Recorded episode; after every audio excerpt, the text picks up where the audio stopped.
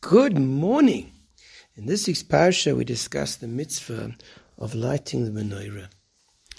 And in the mitzvah of lighting the menorah, it says you should take shemen zay zoch lamor, pure olive oil that has been crushed for lighting, leha'alot ner tamid, in order to ignite and make sure that it is lit always. What is this idea of the olive oil?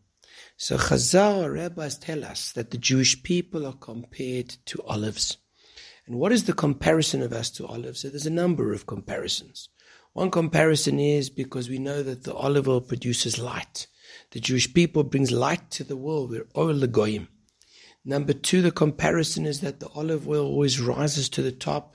Hashem always lifts us and gives us a siyat the help, in order to be successful in this world and to rise above all our challenges.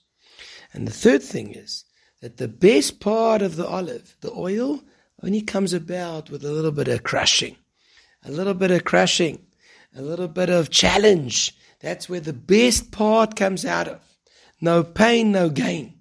It's once in Eretz Yisrael, and uh, was by a Shalom Zocher, Rav Rav Eisenman, said a fascinating idea. We called Yisrael the Jewish people because the pasuk says because you you fought you fought with the godly, vatuchal you were successful.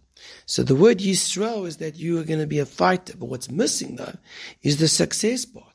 The teretz is, the answer is, because the ikar, the main part of being a Jew is to fight. What the result's going to be, that's Hashem's hands. But we're going to constantly move. And the more you push, the more oil's going to come out, the greater it's going to be. Let's remember that olive. Let's remember that olive oil. That always, near top it should always be igniting in us the passion to keep going on. Have a beautiful day and a wonderful Shabbat.